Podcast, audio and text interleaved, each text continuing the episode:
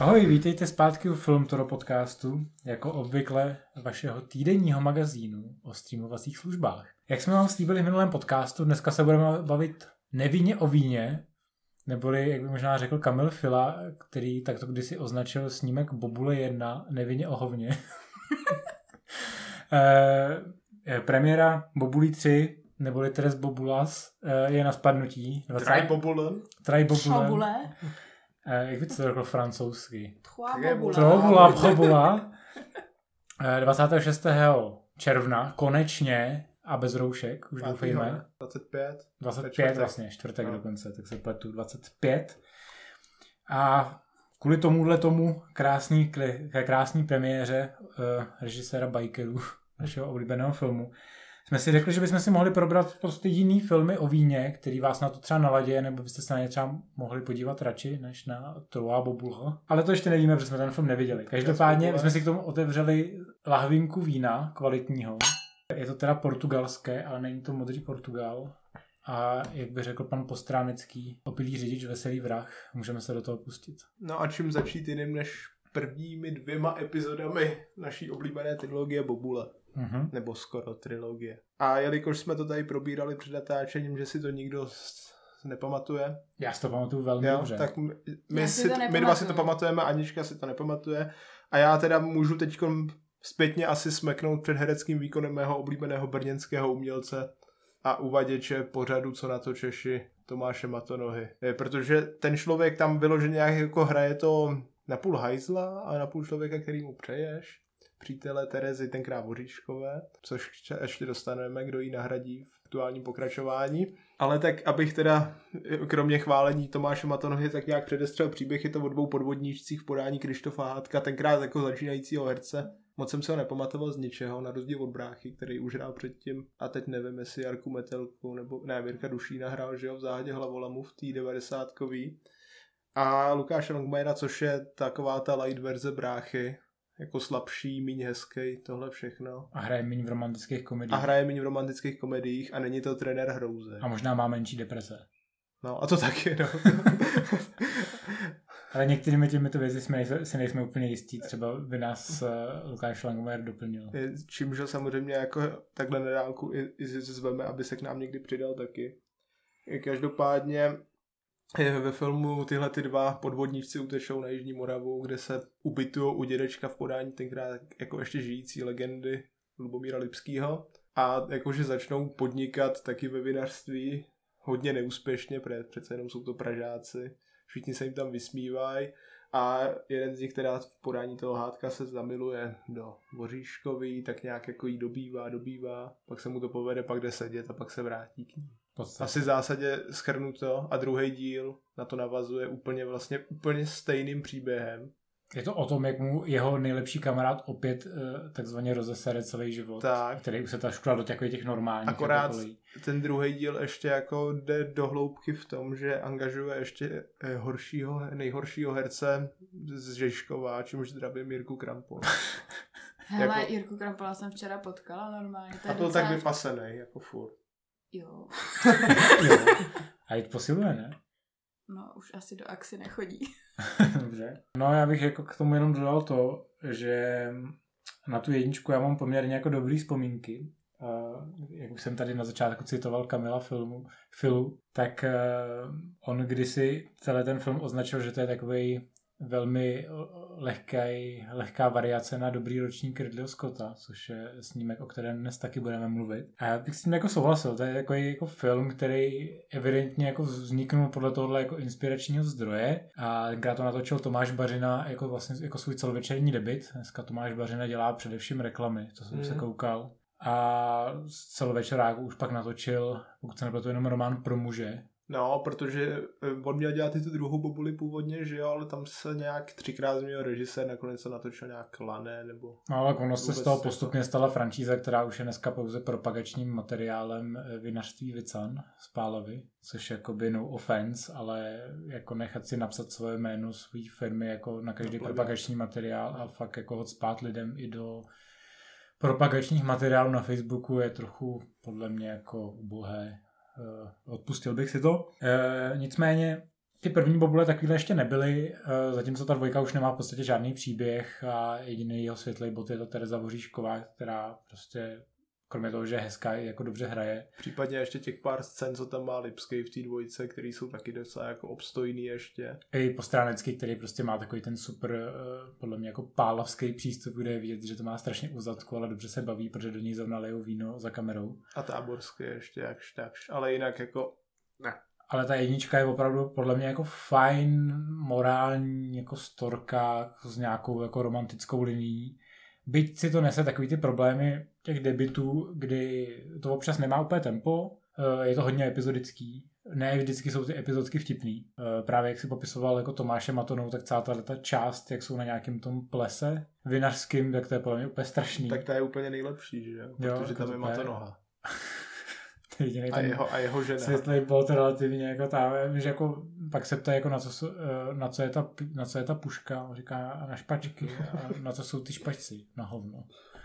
Tak to je takový jako ru, velmi rurální humor, eh, jak říkají v Bobulích dva. A jako myslím, že ta jednička je pořád jako hodně fajn, vzhledem tomu castingu, který si podle mě jako dobře sednul a pro mě to třeba jako pořád jako rezonuje dobře že to pálavský prostředí mám rád, je to hezky natočený, jsou tam dobrý jakoby scény, které jsou bez slov a dokážou jako navodit nějakou atmosféru i nějaký jako, řekněme, srdeční šelesti mezi eh, ústředními hrdiny. V podstatě na to mám jenom ty dobré vzpomínky, ale roky jsem to neviděl a možná mám trošičku strach, a aby si, abych si neskazil tu vzpomínku na to.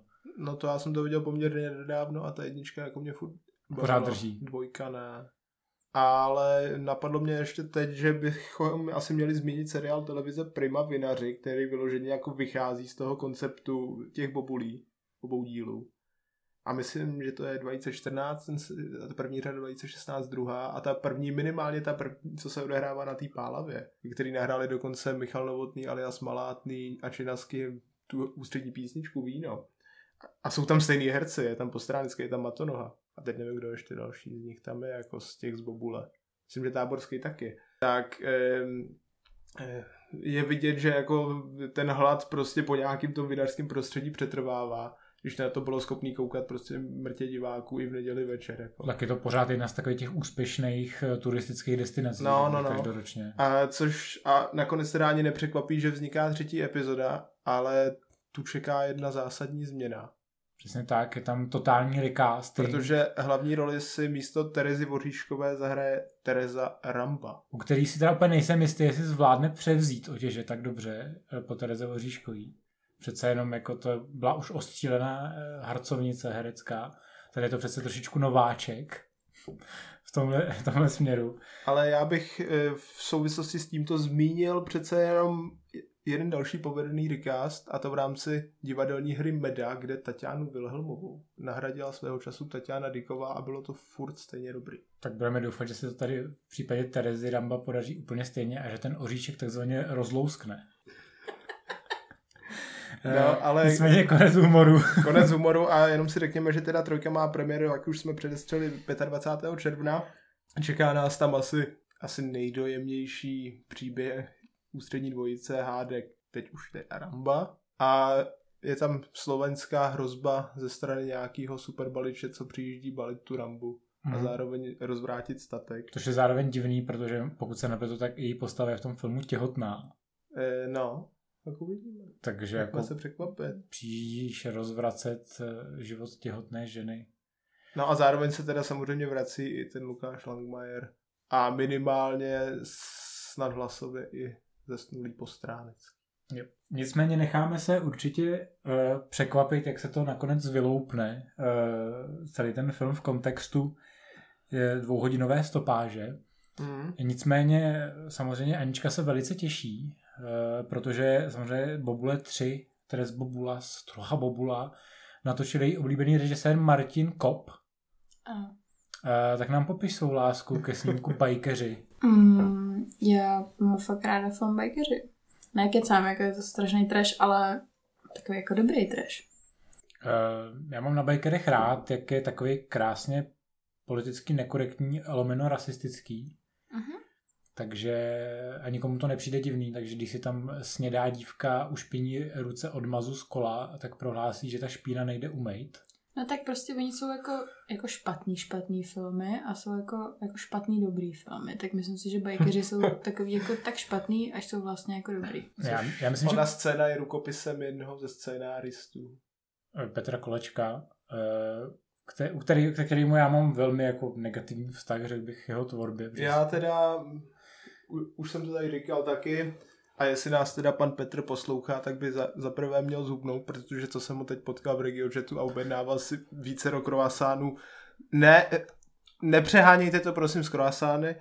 A e, za druhé, jako můžu říct, že vás jako kolečka můžu chválit teď za poslední díl seriálu skoro na mizině z produkce divadla Mír.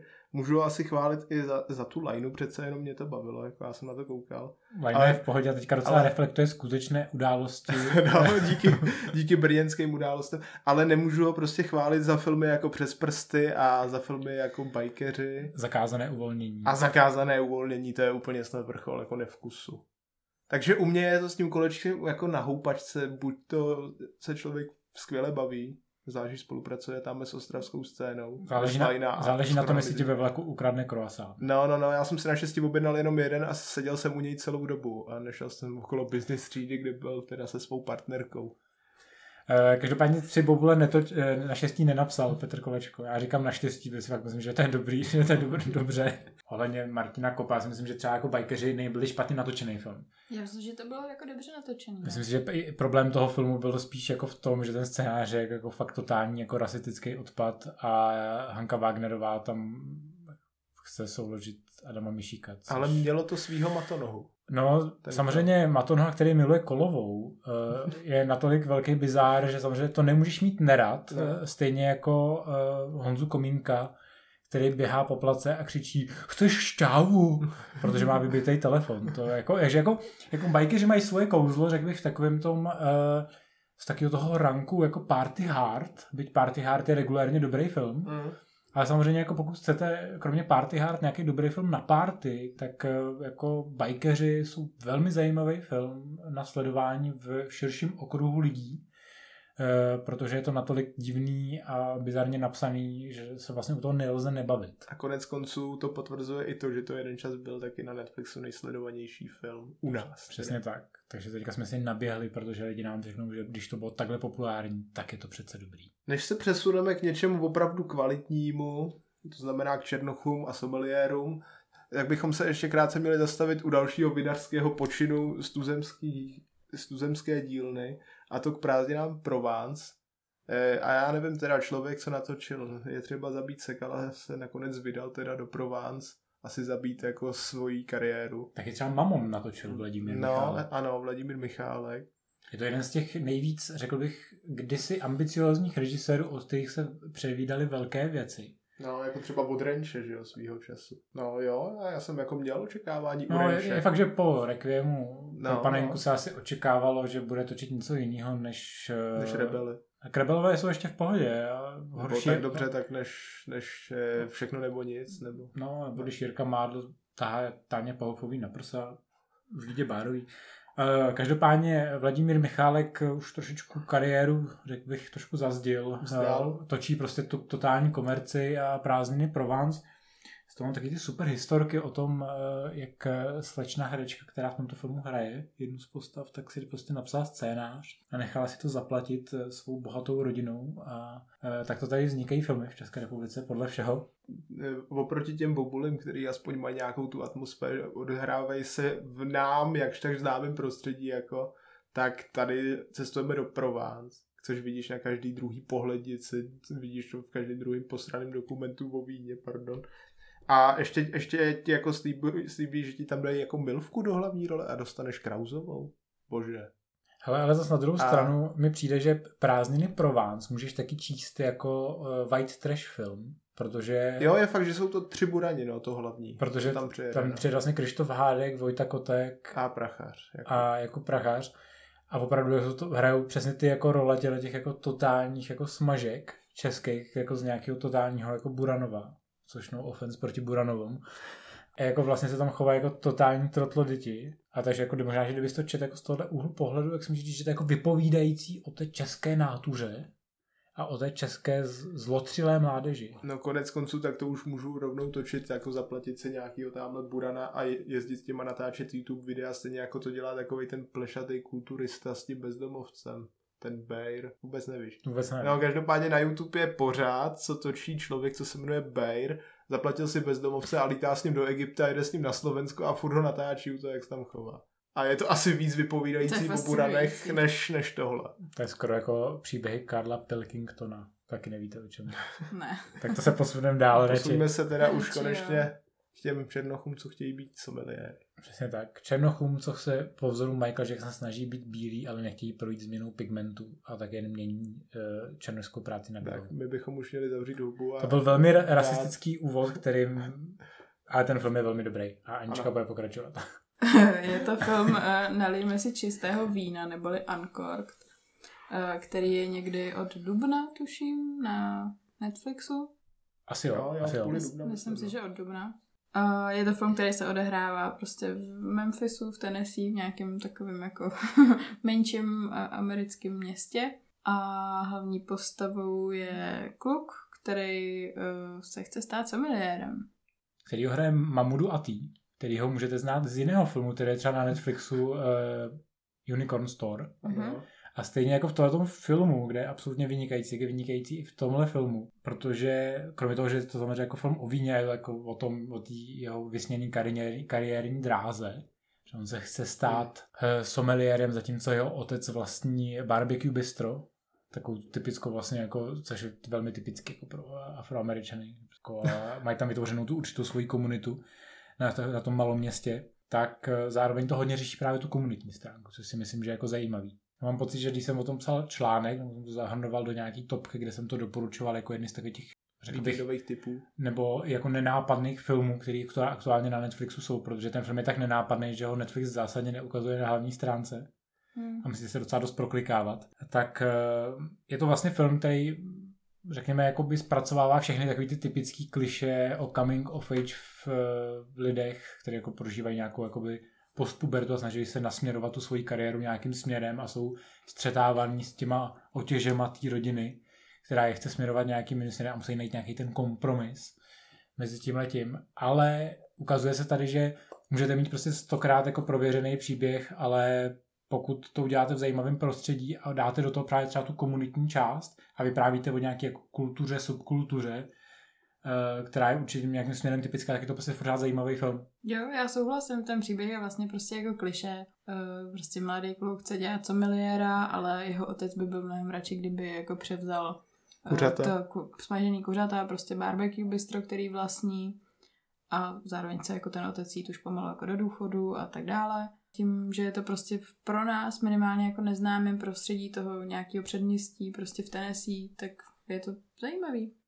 Zároveň bych jenom zdůraznil, že když už jsem tady chválil Tomáše Bařinu za jeho debit eh, Bobule, nebo Eins Bobu, eh, tak musím samozřejmě jako vystihnout i jako režisér a, a scenáristu tohohle filmu, eh, protože za ním stojí tvůrce nebo respektive scenárista takových jako seriálových pecek, jako Happy Endings, kde napsal několik dílů. Napsal pár dílů Brooklyn Nine-Nine, nebo třeba Insecure, což je nesvá, kterou myslím, pokud se nepletu, najdete na HBO. Aktuálně, takže prostě je to vlastně další uh, jako případ autora, který vlastně si jako prosadil tu kariéru skrze nějaký jako um na menších televizních projektech a dokázal se vlastně si konečně natočit právě ten film, který chtěl a kterým chtěl něco říct a jako na debit mi to přijde velmi zručně natočený. No to určitě, původně to taky vlastně mělo být uvedený na festivalu na South by Southwest, který byl zrušený v březnu, protože koronavirus, takže jako mohlo, mohlo to mít uh, možná i lepší jako dopad na ten, na ten tvůrčí tým, než má současně, když je to ukrytý prostě někde jako jenom na Netflixu. V hlubinách Netflixu, no. No, no. No, každopádně myslím si, že můžeme jako doporučit Tohle je opravdu jako fajn, který se mně líbil hodně a rezonuje. Určitě, fajn film, otevřete si k tomu live vína, budete spokojení. Přesně no, tak. úplně ve mně to teda nerezonuje, ale dobrý. Uh, posuneme se dál, Anička bude povídat, protože uh, nám poví něco o Bokovce, což je film, který já jsem do dneška neviděl, což je divný, protože se o něm kdysi mluvilo tolik, až bych měl pocit, že bych ho měl vidět. Já jsem to taky neviděl, ale někde se práší na ty tři knihy. A to je asi všechno, co k tomu můžu říct. Já. OK, no, tak uh, já jsem to teda viděla. viděla jsem to až teda teď s odstupem nějakých jako 16 let od, od premiéry. Protože jsem měla chuť na nějaký film o víně a zároveň na nějaký film od režiséra Alexandra Pejna. A taky ráda chodíš do bokovky. A taky ráda chodím do Bokovky na víno, takže jako it all makes sense. Uh, každopádně Bokovka je teda v adaptací stejnojmenného románu od Rexe Piketa, který vyšel teda i v češtině. Nicméně ten román má ještě jakoby dvě pokračování, je to trilogie, ty zbylý dvě pokračování nikdo už nesfilmoval, takže pokud si chcete o těch postavách jakoby dočíst, kam se vydali dál, tak sáhněte po knížkách, ale můžete začít filmem, který se teda točí okolo dvou týpků, který jsou ve středním věku, no prostě jim tak okolo těch 40 a každý jsou vlastně úplně na jiný jako životní dráze, zatímco jeden se vyrovnává s rozvodem, už teda jako několik let se s ním vyrovnává a má trošku jako sklony k alkoholismu, má to víno radši, než by možná jako mohl mít, tak ten druhý uh, se jako chystá ženit. Vydávají se teda jako na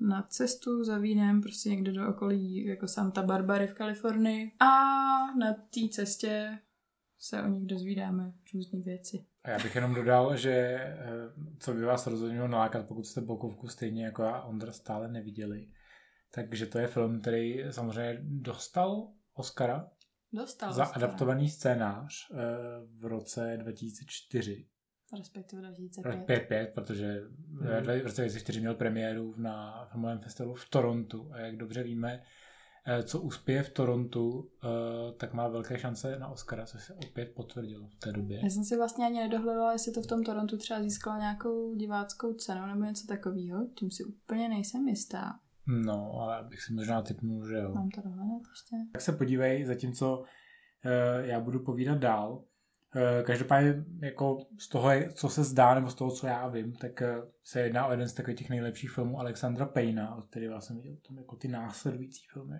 ze kterých už jsem nebyl tak nadšený, jako zmenšování. No, to, to rozhodně ne. Uh, docela si myslím, že je fajn třeba ta Nebraska. S tím, s, Bruce, s Brucem no. Dernem, jo, což to je, myslím, pohodě, myslím no. si, že je docela fajn, ale... A při tom filmu jsem, nebo při e, nějaký tiskovce k tomu filmu jsem zjistil, že Bruce Dern není manžel Lori Dern, ale otec třeba. To byl docela ale šok vzhledem tomu, jak je starý, viď? Hmm. Tak já jsem si myslel, že ona jde po prachách. A Ančka už na mě kejve, že uh, v Torontu to žádný velký úspěch neudělalo. Ne, jako tak úspěch to mělo, samozřejmě, jako už jenom ta premiéra v Torontu je velký úspěch, už se to automaticky v podstatě zařazuje do takového to jako festivalového Oscarového okruhu, takže uh, to, že to dostalo Oscara za nejlepší adaptovaný scénář, je, jako dává smysl, bylo to nominovaný i na nejlepší film, nejlepší režii a vlastně z herců byla nominovaná Virginia Madsen a Thomas Hayden Church. Zároveň si mám takový pocit, že v té době eh, jakoby ten, to fen, ten fenomén té bokovky, že opravdu to jako byl fenomén.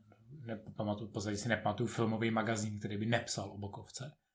Ať už to byl prostě Cinepur nebo Premiér. Nebo prostě. Houser. Nebo Houser.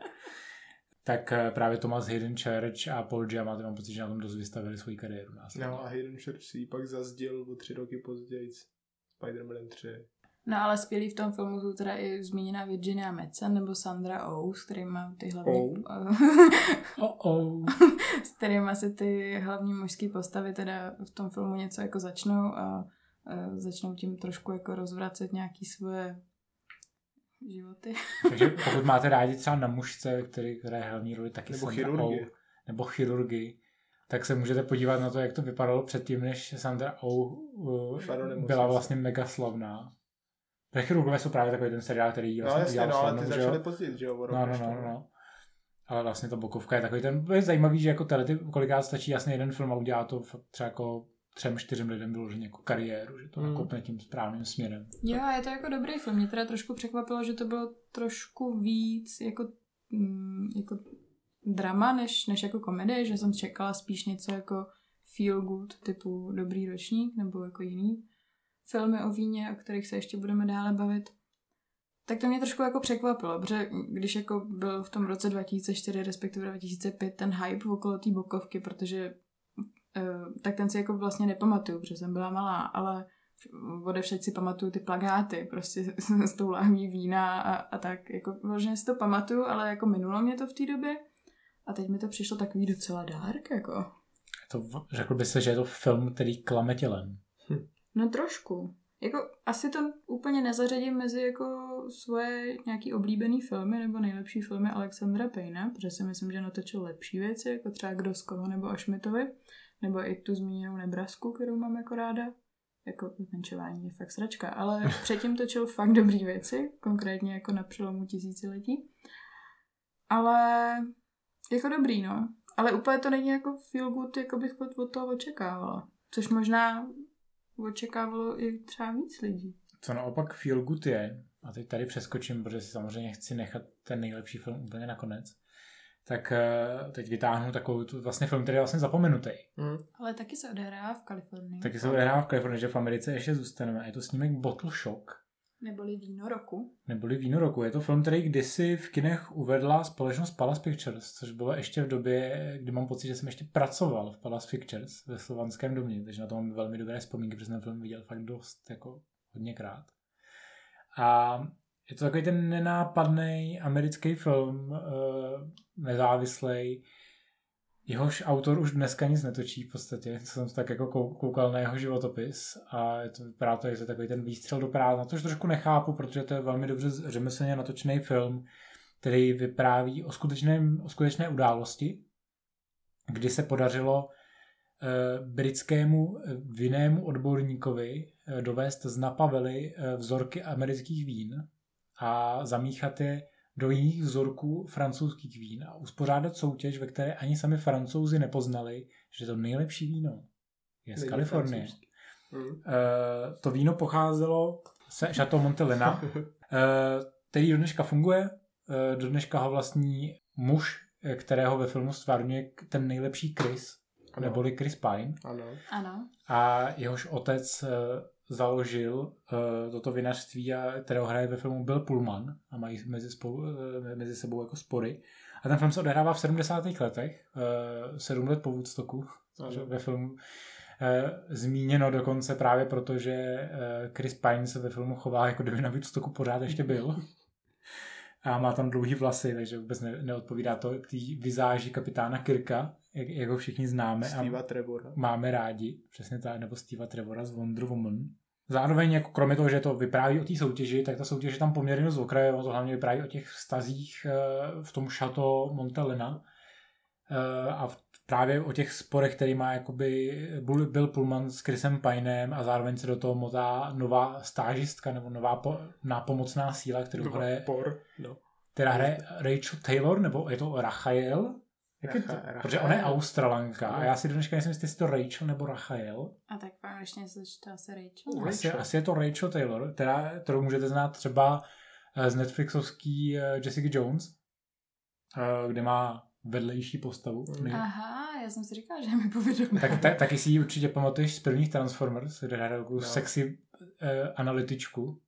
Jo, aha, tak to dává smysl, dobrý. Já jsem si říkala, že jako... Taky hrála v seriálové verzi Charlie Andílku nových. Tak to už si tak neříkám nic, protože to nikdo nevidí. Kde hrála s Minkou Kelly. Ale to je zase dobrý. Která má, kterou má zase Ondra rád eh, ve seriálu Titans, takže to takhle hezky jako to jsme si to hezky Ale abych neodbočoval, tak kromě toho, že je tam strašně mega hot Taylor a nemá ten australský přízvuk, ale má, snaží se jako dělat americký přízvuk, tak uh, samozřejmě jsou tam i takový ty vztahový, no. jako podobně jako v těch bobulích, prostě ona řeší ten vztah, že neví, jestli chce toho Krise Pajna, nebo jestli chce uh, rostemilého uh, menší, uh, růstově menšího Mexikánce. Ty říct Mexičana, to byl fakt rasistický Mexikán. No. tak Mexičana. A hlavně jako je to film, kde Pullman zase po letech hraje v něčem pořádném. Protože no. tam měl nějaký takový ty mezery, že jo, Potom, co hrál, jak se to jmenuje od Lynche, ježiši.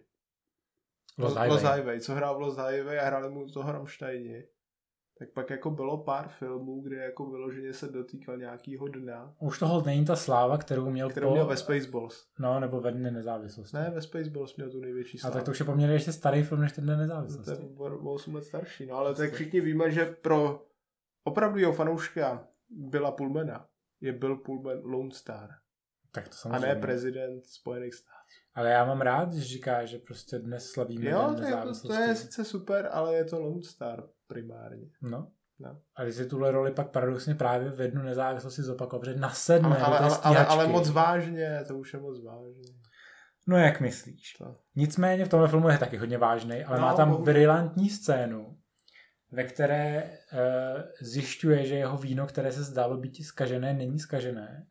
A Bill Pullman projevuje takovou radost, uh, kdy usekne láhev eh, samurajským mečem a běhá, běhá po uh, korporátní kanceláři a říká, že to je nejlepší chardonnay, jaké kdy pil, a že všichni musí ochutnat jeho chardonnay. Tak jako jestli máte rádi tyhle ty trošičku jako výstřední momenty, ale jako celkově tyhle jako vztahové filmy, který zároveň mají krásný jako záběry na, na pavely, což je velmi podobný mimochodem k těm bobulím, kde jsou velmi podobný tyhle ty záběry na ty lány těch vinic. A musím říct, že to teda jako když vždycky vidím, jak je to prosluněný, ono je to ještě hrozně jako přebarvený ten No. film. Tak eh, to opravdu jako dokáže už nalákat na to léto bez roušek a s tou sklenkou vína. Jako, No jako a když krásně. mluvíš ještě o těch jako přepálených scénách, tak je tam ještě ta skvělá scéna, kdy Alan Rickman chce jako do, do Paříže zpátky dovést nějaký láhve vína, že jo, a na, na letiště ho zastaví s tím, že nemůže převážet více než jednu láhev vína, tak na letišti je z toho halo a najednou všichni pasažéři míří, mířící do Paříže převáží jednu láhev vína, že jo, protože jsou solidární. A zároveň tam Alan Rickman mluví francouzsky a trochu německy. Jo, a je to strašně roztomilý. Vlastně jsem zjistila, že když jako francouzsky mluví jako jiní lidé než francouzi, tak jim docela rozumím. A zároveň je tam hrozně hezký, podle mě to ukazuje hrozně ten skill, který Alan Rickman jako měl a který podle mě jako chybí teďka, jako v tom světě filmu. Že on dokázal fakt i v těch jako drobných scénách, nebo i takhle výhle jako vedlejší roli vlastně hrozně jako si to ukrást pro sebe. Je to takový ten podobný jak- jako eh, podobná role jako pro mě třeba, která jako dokáže ukrást film, jako byl prostě Robin Hood s Costnerem kdy prostě on má tu roli opravdu jako vedlejší, že jo, jako toho, toho padoucha, ale vlastně všichni si pamatují toho Alana Rickmana. A tady je toho jako odborníka na víno, který je tam hrozně málo oproti tomu Chrissy Pineovi, Rachel nebo Billu Pullmanovi. Ale prostě pak ho vidíte, jak má ten kyblík z toho KFCčka na tom vedlejším sedadle svého uh, pr- prašivého auta. A teď on prostě to vezme těma britskýma jako snobskýma ručičkama a udělá a kousne a teď to udělá to jakože křupe prostě ta strouhanka na tom kuřeti a on se u toho tváří jak totální jako snobský píčus, jako s prominutím. A hrozně mi to připomíná třeba jako jeho výkon v Lásce nebeský, když eh, jsou s Rovanem Atkinsonem, když se snaží balit dárek No, pro svou milenku. Takový ten jako totálně otrávený jako snobský týpek, který ho to hrozně jako irituje, ale pak jako se dokáže překopnout do toho jako nadšence, který prostě jako hrozně rád jako má to víno. Je to hrozně fajn. A ten film je prostě tak fajn, že se tady o něm bavíme, přestože bohužel není nikde legálně k dostání online, jak jsme bohužel teda zjistili. Nicméně online vlastně paradoxně je k dostání, pokud si ho objednáte na DVD. Ano. A co jsem se koukal, tak je na e-shopech stále k dostání za krásných 89 korun. no tak to je paráda. Což mimochodem bych řekl, že už je to docela raritka, pokud to ještě někde seženete za tuhle tu cenu. A protože do budoucna už to opravdu dostupný nebude. Myslím si, že levnější byste to ani nepořídili dneska online. Takže se to vlastně dost vyplatí. Jo, pokud máte mechaniku. Nebo přehrávač. Zastavte. Přehrajeme. Všechno. Takže jako za mě určitě jako Bottle Shock super a myslím, že je to hrozně zapomenutý film a podle mě jako neprávem. Myslím si, že by si to klidně mohlo výjímat vedle toho dobrého ročníku, ke kterému možná můžeme přejít, pokud chcete. Můžeme. Nebo, nebo se chcete ještě, chcete ještě zůstat v Americe? Můžeme možná zůstat v Americe a pak to zakončit jako zase ve Francii. Tak jo. Tak, se- tak se přesuneme do Ameriky, tomu bude povídat Anička, protože bude povídat o snímku Wine Country, neboli v kraji vína. Jo, což je původní film uh, od Netflixu. Myslím, že je loňský 2019. A je to film o partě kamarádek, co se vydává také do Napavely. Takže zůstáváme v Napavely v Kalifornii. A ta parta kamarádek tam chce oslavit uh, 50. narozeniny jedný z nich, takže prostě velká událost mezi, mezi, mezi ženama. A schází se prostě jako po letech a řeší různé jako životní trable, od kterých se chtějí nějakým způsobem odprostit skrze to víno. Já jsem se dočetl, že ten film je prý vhodný pro ženy v menopauze. Eh, co no, si o tom myslíš? Já jsem se tohle taky dočetla a myslím si, že jako jo, ale že to není jako urážka, že to není jako špatně. No a ani nevím, jestli jako to, že má někdo menopauzu, jako, jako špatně třeba. Ne, to je úplně normální. Jakože, jakože, jakože právě jako nejsem jako moc jistý, jako co, co no, to jako za pokus o humor. Já, já, právě taky nevím, jako, ale vyznělo to, když jsem to někde četla, tak to na mě vyznělo jako negativně, protože jako, nevím, prostě to na mě vyznělo negativně, ale myslím si, že negativní to není, protože je to film o ženách kolem padesátky, tak možná je určený pro ženy okolo padesátky. A jak jsi to užila ty jako žena, která není 50 let? Já jsem si to užila, protože soucítím s ženami, kterým je 50 let. A protože prostě řeší úplně stejné věci, jako řeší o čtvrtstoletí dříve. Mm-hmm. Každopádně režírovala to Amy Pellerová, což je známá komička, která pravidelně uvádí třeba Zlaté globy, když je nemoderuje Ricky Gervais, který je samozřejmě lepší, ale to no. já nesmím říkat, protože jsem bílý hetero muž. Je lepší a já to klidně řeknu, já jsem totiž kolečkový muž já si to můžu dovolit. Každopádně pokud jste měli rádi Amy Peller třeba v Saturday Night Live, což je uh, pořád sketchový americký, který u nás skoro nikdo nezná a je to chyba. Mm, to je chyba. Uh, nebo třeba Parks and Recreation, což je fajn seriál, který u nás už pár lidí zná. A je na Amazonu. A je, je z něj ten meme s Chrisem Pretem, ne? Mm-hmm. Jo. Který Takový známe to, když všichni. zadáš do GIFu OMG, no, no, no, tam no, Chris no, no, no. Jo, prostě jako fajn jako film o víně. A trošku bych to možná přirovnala k té bokovce, o které jsme se bavili, protože jsem čekala, že to bude trošičku vtipnější, zatímco je to spíš víc dramatický a víc jako o nějaký tý jako krizi nějakého středního věku nebo, nebo prostě krizi kolem té padesátky, řekněme, v tomhle případě. Já každopádně od té doby, co jsme se zmínili o Parks and Recreation, tak mi v hlavě hraje Nick Offerman from Parks and Recreation reads tweets from young female celebrities. Tenhle humor nikdo nepochopí, ale... Já vím, ale já jsem si to musel tak nějak Já vím, mě to totiž v té hlavě začalo hrát taky. Uh, a myslím si, že to tím můžeme tak nějak ukončit. Předpokládám, že je to prostě obstojná 70, jak má Ondra rád, když to tady říkáme. No. Jo, jako, jak, jako já jo. myslím, že o 50 to je tak. Jo, to ale se... je to o padesátkách, ale je to jako víc než padesátka a je to prostě, je to... Je to víc než horská padesátka? Ježiš, Od Petra Kolečka. Mm-hmm. K tomu se odmítám vyjadřovat. Um, je to milý film na líní nedělní odpoledne. Když si k tomu dáte skleničku vína, tak se možná budete bavit víc. Takže je taková hezká 60 až 70 pro ženy v 50. Jo. Super. A teď se přesuneme uh, k příběhu pro muže, kteří jsou v padesátkách. Já myslím, že tolik mu tam není. Já myslím, že asi tak 40. A není tam tak Takže zase jdeme k té krizi středního věku. Takže jdeme zase zpátky ke krizi středního věku a budeme si povídat o dobrém ročníku, což samozřejmě všichni víme, že je nejlepší film eh, Ridleyho Scotta. Hned no. po Prometeovi. Ne. No, pokud by byl Prometheus v alternativním vesmíru, ve kterém už by Ridley Scott nikdy nic nenatočil, tak možná. A je to takový ten malý nenápadný film, který Ridley Scott natočil jen tak pro radost společně s Russellem Crowe a tenkrát absolutně neznámou Marion Cotillard. Cotillard? Cotillard. Která samozřejmě po tomhle filmu začala plánovat vražedný plot na Batmana. No a taky, teď nevím, jestli už předtím nebo potom napasovala český holva. Ne, taky za až Edith potom, Piaf, až, potom, Piaf, až, až potom, potom, až potom, no. Až potom. Tady hraje, Oscara tady hraje prostě klasický... Mimo jiné. Mimo jiné. Řekl bych, že tady hraje takzvaný sex symbol, uh, nebo spíš love interest hlavního hrdiny, který si myslí, že je spokojený se svým životem, ale není. Uh, hraje ho totiž Russell Crowe a ten hraje burzovního makléře, se mm. nepletu. Eh, který se všema lidma vyjebává a na svého strýčka z mládí, který ho v podstatě vychoval a učil ho hrát šachy a míchat víno a mít rád vinice a číst Smrt v Benátkách, kterou mimochodem hlavní hrdina nikdy nedočte v tom filmu, což je totální jako národotvorný moment, protože nikdo na světě nedočte Smrt v Benátkách. Hashtag mood. Hashtag mood.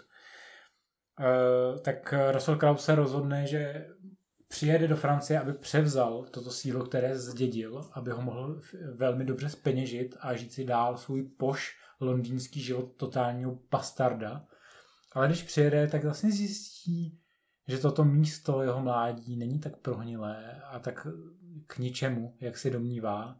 Také tu najde krásné ženy, štíry za oknem a to zásadní poučení, že někdy je prostě lepší mít tu ženskou a víno než prachy. Než prostě prachy a Londýn. No a já, za, da, další zásadní poučení, nebo spíš poznatky, jako co já si z toho vždycky beru, Ridley tam není ještě tak vypasený, jak je dneska.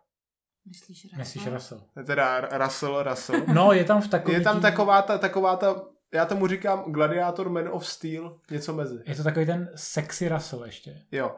A, a hraje tam sám sebe. V podstatě. Prostě zmrde který Zmrde. mlátí lidi.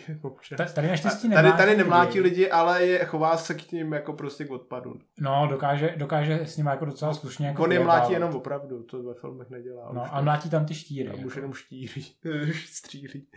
Uh, každopádně Ridley Scott tady podle mě jako režíruje hrozně, řekl bych, jako dynamicky, až jako mladě. Má to takový typ moc hezký jako zrychlovačky, kdy třeba Russell Crowe krouží po parkovišti, uh, kdy mu blbne navigace případě tam jsou moc hezké scény, kdy třeba si fotí uh, pro svého makléře uh, okolní zahrady a je to vlastně jako snímaný tou kamerou, jako moc hezký prostě. To je jeden z takových těch, řekl bych, asi nejlepších jako feel good filmů. No to každopádně. A jak říkáš, že to takový dost jako mladiství, že jako by člověk neřekl, že to tečil takový starý pán vlastně. No, který byl starý už v té no, době právě. právě. No.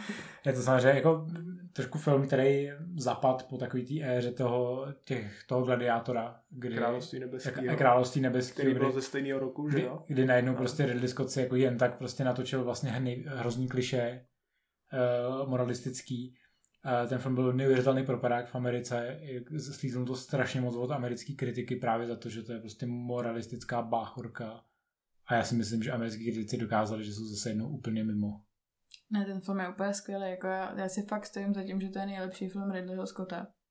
Fakt podle mě jako je, nebo minimálně pro mě je. A spolu ještě s dalšíma pár filmama to mám v takový tý jako pomyslný poličce jako filmů, jako fakt jako ultimátně feel good, že jako kdybych byla prostě jako na sklonku nějak, nějakého svého depresivního stavu, tak půjdu do poličky, šáhnu tady po tomhle a pustím si to a vím, že aspoň o trošku mi bude líp. To je pravda. A já to mám hned vedle jako uh, Blu-ray s, skoupili jsme Zoo. Přesně tak. V rámci těch, těch jako feel good filmů. Což už jsme jednou taky v našich podcastech probírali a přesně v tomhle pořadí. Což je zároveň zajímavý, protože oba ty filmy jsou o té ztrátě toho blížního člověka taky. No. Zajímavý, asi máme nějaký issues. Pravděpodobně. Každopádně myslím, že dobrý ročník eh, můžeme teda doporučit všemi deseti. Eh, co jsem se koukal, tak bohužel nejde třeba na Netflixu ani HBO, aktuálně dostupný pouze na Rakutenu, což je taková ta služba, kterou nikdo nepoužívá. A na iTunes? A na iTunes, kde si ho můžete zapůjčit, případně zakoupit a tu investici bych možná zvážil, pokud ten film nemáte doma na DVD či na Blu-ray. Uh, protože to prostě film, který nestárne podle mě, i vzhledem tomu, že to není žádný megalomanský blockbuster a je to prostě hezký film z, z Provence, ve kterém Russell Crowe vyjebává s lidma a zamiluje se do Marion Cotillard a pak se nechá vyčistit v bazénu a hraje tam tenis a prostě si tak nějak užívá toho života a objevuje tu lásku k tomu životu opět, tak si myslím, že to je jako fakt jako nestarnoucí klasika, kterou už ty minimálně budoucí generace musí docenit. Musí. Já se k tomu moc ráda vracím. Doufám, že, že i ostatní lidi jako to budou mít rádi, pokud to ještě neviděli. A protože naše sklenky se již kompletně vyprázdnily, tak to dneska můžeme ukončit. Takže díky moc, že jsme se tady sešli.